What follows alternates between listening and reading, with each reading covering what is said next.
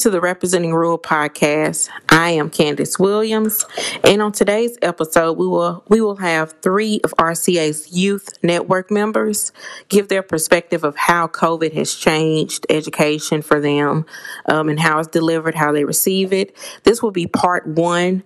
We will have a follow-up later on in the year, maybe towards the end of the year, to kind of do a check-in with them and have more of a conversation around how this first semester, everything that happened and, and how it happened, uh, has how has it affected them and their extracurriculars and everything that they do. So um, three, again, three youth network members, and they just gave very brief perspectives on education now for them. Have today we have Ashton. Um, she's from one of our central chapters of R C A. Hi, Ashton. Hi. Um, so what grade are you in, Ashton? I'm a senior this year. You're a senior. Wow. I bet you couldn't have couldn't have imagined that this would have been your senior year, huh?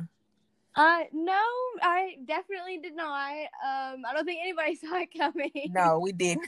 None of us saw this coming, especially lasting this long. So. Oh my goodness, yes. I remember we were all trying to hold out for like us to have a normal senior year, and it yeah. just it just didn't happen. Yeah, it just didn't happen. So, how has COVID changed your classroom experience? So, um, my school is offering virtual and blended, and so one thing that I've noticed is half, maybe like even two thirds of the school population isn't even on campus anymore. Wow! And so. It's less crowded, so that's kind of a plus, but also um, a lot of our extracurriculars and stuff like that, um, we all are restricted or we can't do, and it's definitely, like, diminished the, like, high school experience, you know? Mm-hmm. And learning-wise, um, we've... we have Chromebooks when we previously did work on Google Classroom, stuff like that. But then we also did paper, so it was kind of a joint thing. But now everything is solely online. I don't think I've had to do a piece of paper once this year. Wow. And it's definitely a weird transition to make. Yeah, so, so everything is online, no paper. So how long do you spend, uh, like on a typical day, in front of your computer? Oh, goodness. Um, like the entire class day, to be honest, wow. Unless the teacher is up presenting, yeah. Wow. So I'd probably say like seven hours. So by that time, you're totally drained, uh, you know, with electronics, right? You don't have any yes. energy for anything else electronic-wise. Yes, ma'am. I know your eyes are tired, too, so I, I just, I can't even imagine. So... how has the current learning environment impacted your ability to listen and learn and interact and um, retain information that your teachers, you know, provide? It's a little odd. Um, instead of the teacher being more personal with each student, she also has to worry about her virtual students on top of her students in the classroom. And so it's a little different. It's not as um, one-on-one as it used to be. Mm-hmm. It's not as connected. And it feels like you're not retaining information anymore. It's more like you're self-taught. Wow. And, um, yeah, it, like you're just more self-taught. You don't feel like you're retaining anything. You're more or less just submitting your work and just trying to meet the deadlines. So do you have an opportunity at all to socially interact with your with your peers, I guess, while you um, are attending class, um, or virtually or whatever? Do you have any opportunity to to interact with your peers? Yes, yes, we do. Um, we're still allowed to sit next to each other at lunch. Um, we're still allowed to, like, not sit as close as we used to, but still allowed to sit at desks with our peers and our friends. Um, you know, besides the masks, like, we're able to, like, speak and joke and mm-hmm. stuff like that. Um, and it's not like the teachers aren't trying to help teach. It's just a little less connected as yeah. it used to be. And we're still able to do some extracurriculars. Like, I'm in theater, and we're still trying to do a production, but instead of doing it for an audience, we're doing it for a video. Oh. So people can just view the video instead of coming to see us personally. Anything else that, that you would like to add, or um, that you want to talk about? Anything else regarding how this school year has shaped up and how it has affected you and your peers? Um, like, it's just, of course it's different. Everybody can see that it's different and it's affecting people the same. But I know last year when the pandemic hit, um, the senior class of twenty twenty, where they were saying, yes, it sucks we're having our senior year taken away. But for us, it's our whole senior year is being restricted. Right. Everything is put on hold. Um, you know, this is the year that we try to let ourselves relax a little bit and cut loose and just have a little bit more fun, like while it's our last mm-hmm. year. And, you know, we can't necessarily do the things that we were hoping to do for our last year of school with our friends. Right. Wow. Well, Ashton, thank you for for spending some time with us today and, and letting us know exactly how this how COVID, how education during the pandemic has, this experience thus far has been for you. Um, so I look forward to you, uh, to one day meeting you in person, hopefully, and yeah, uh, being able to interact. Of course. Thank you for having me. Thank you. So, so now we have Amari, and she is the Youth Network member from the Southeast region. You're a virtual student, correct? Yes, ma'am. Okay. So how has COVID changed your usual classroom experience? In the classroom, it's more of a one-on-one and hands-on lesson with the teacher and the students. But now, since the um, COVID nineteen situation has happened, it, it's changed drastically from the way that I learn, because I'm more of a hands-on learner. So it's easier for me to learn in the classroom than it is online through a computer. Yeah, yeah, I can only imagine. So um, how has this experience impacted your ability to listen, learn, and interact with your teachers? It's harder to concentrate with the teachers because I have other classes and I have a whole bunch of work piled on top with that work. So I'm constantly trying to do that work while I'm trying to pay attention to the teacher that's teaching. Okay. So um, with all of these guidelines for how schools are supposed to operate in communities, how has this affected your social structure, like extracurricular, sports, band? How has this affected that? It's really the same. It, it's not really a change there. It's it's still the same. Okay. And what and what extracurricular activities are you involved in? I cheer and I play basketball. Okay, so nothing has really changed other than, you know, the the the health guidelines around like social distancing as much as you can, and you have to wear your mask while while you're out there. It depends, because when I'm at cheer practice, we wear our um, masks in the room and we have mm-hmm. to stay six feet apart. And in basketball practice, we have to wear it when we're off the court, but when we're on, we have to take it off. Okay. So um, if you could wave a magic wand, would there be anything that you would do to improve um, like your, your classroom situation and how Um, everything is, is, is being delivered to you, other than make, other than waving a magic wand and getting rid of COVID altogether? Is there anything that you would that you would do to improve, like how, you know, you're being taught now? I'd like them to change um, how much work they give us and mm-hmm. the amount of time they give us to turn in assignments, because we only have forty-five minutes in the class, and then most of the work is due in on that day. And all the other work we have to do also, plus our online classes that we take. So it's, it's not enough time to, no. to do everything. Wow. Um, so a lot has changed, as we know, from how pre-COVID, how life was. But is there anything that has changed that you would like to keep for the long term? No, I like things before this all happened. Yeah, me too. Me too. Amari, thank you so much for giving us your time, and I look forward to to talking to you again, and hopefully in person when all of this is over. Okay, thank you. Th- thank you.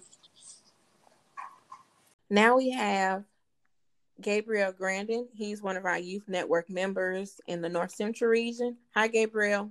Hi. So um, I just want to ask you other questions that I've, that I've asked your peers about um, education during the pandemic. Are you ready? Yep. All right. So how has COVID nineteen changed your classroom experience? Well, we're not using paper anymore, which is kind of annoying. But okay.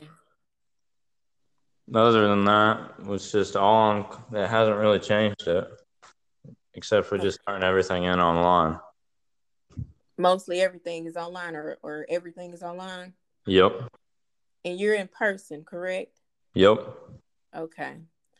So how has the current learning environment impacted your ability to listen, learn, and, and interact with your teachers?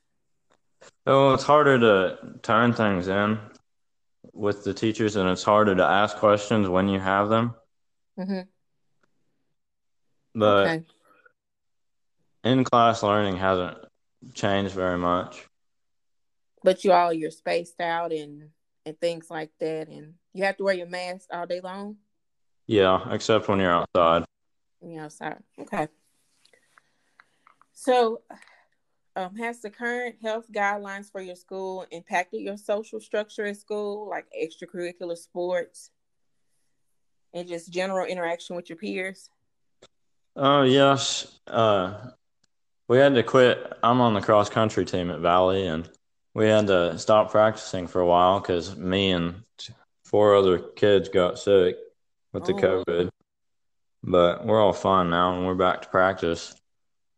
Okay, so so you had to go under quarantine and everything? Yep.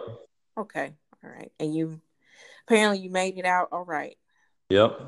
Okay, so um, so if you could just, I guess, wave a wand, would there be anything other than getting rid of COVID? Would there be anything that, that you would do to improve Um, like your classroom experience?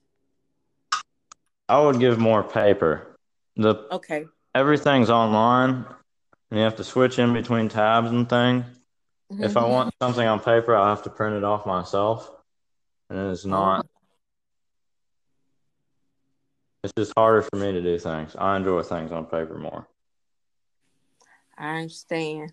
Um, so. Are, are there any changes that you would like to see us keep after after COVID is over, as far as like how schools are doing things now? Uh, is there anything that, that you feel would is a benefit to us now that we've had to change in doing?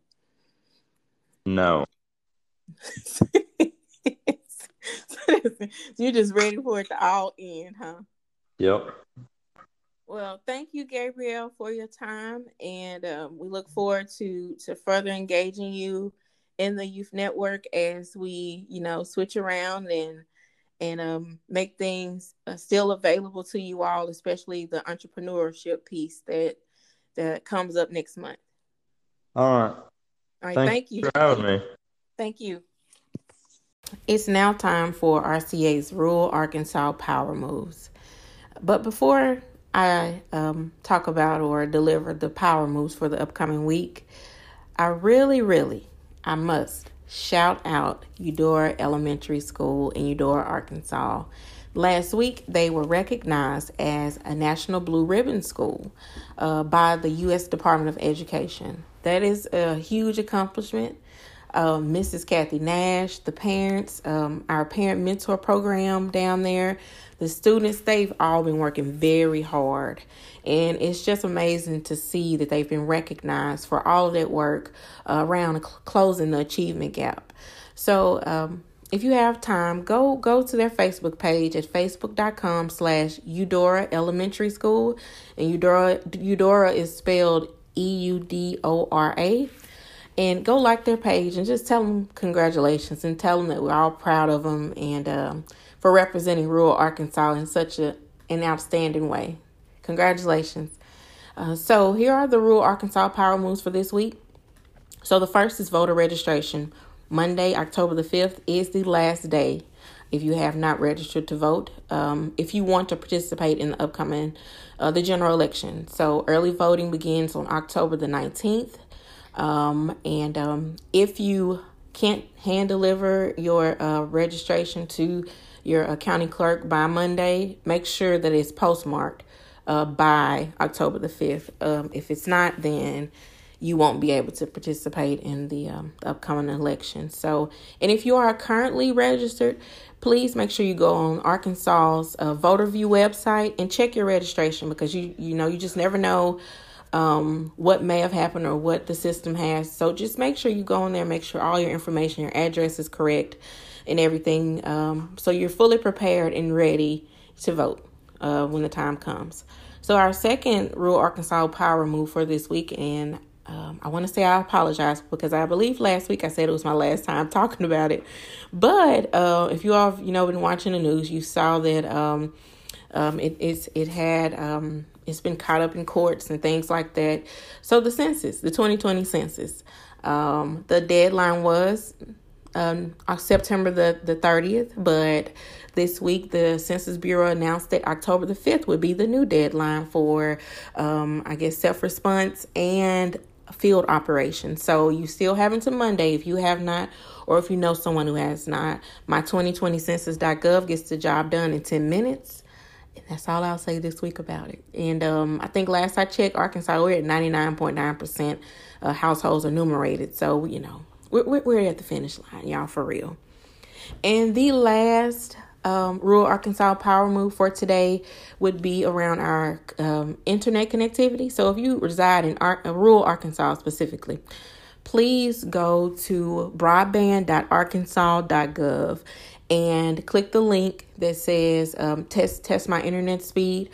Click that link. After that, it'll take you to another page and it'll say start, and it literally tests your internet speed. It lets you know your upload, download speeds, all the stuff that we need to know, especially now with, you know, a lot of children receiving their homework and their classwork via online. It's, it's ever more important that we have reliable uh, internet connection. So the state is really, they've put uh, a lot of money toward um, helping us. And that's something that's that's great and awesome, but they need to know where we need the help.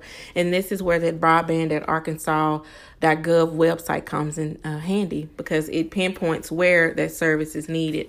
So if you all just in your meantime, between time, please do that. Uh, until next time, you all take care.